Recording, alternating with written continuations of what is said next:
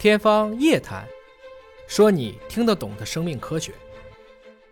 我们第一件事情叫先立其器，工具先做出来，先做工具，先做工具。对，这五十年来，我们几乎所有的大的产业都来自于大的工程，大的工程来自于大的技术，大的技术是来自于大的工具。先做工具，今天已经几乎没有哪个天才的科学家就简单的凭想就能做到一些事情了，它都是工具带来的，因为你已经想不了了，你只能算，根据结论你来推。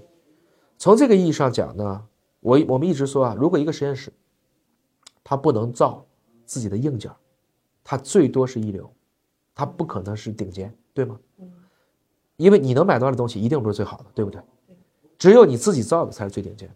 所以为什么像我讲怎么去判断一个实验室、一个科研机构、一个科创型企业具备这种当行业龙头的能力，就是看它硬件是不是自己的。农业公司就看种子是不是自己的，那也是它的遗产。像我们就必须看，现在大家都说 IT 上光刻机咱搞不定，但是 BT 上测序仪咱们搞得定。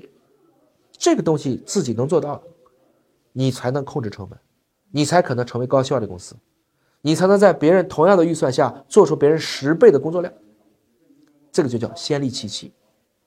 当我先立其系这个平台做好了，我往人身上做，我们就是疾病，就是健康，就是公共卫生；往农业身上做，往微生物身上做，就是生物环保、生物医药、生物材料、生物制造、生物农业。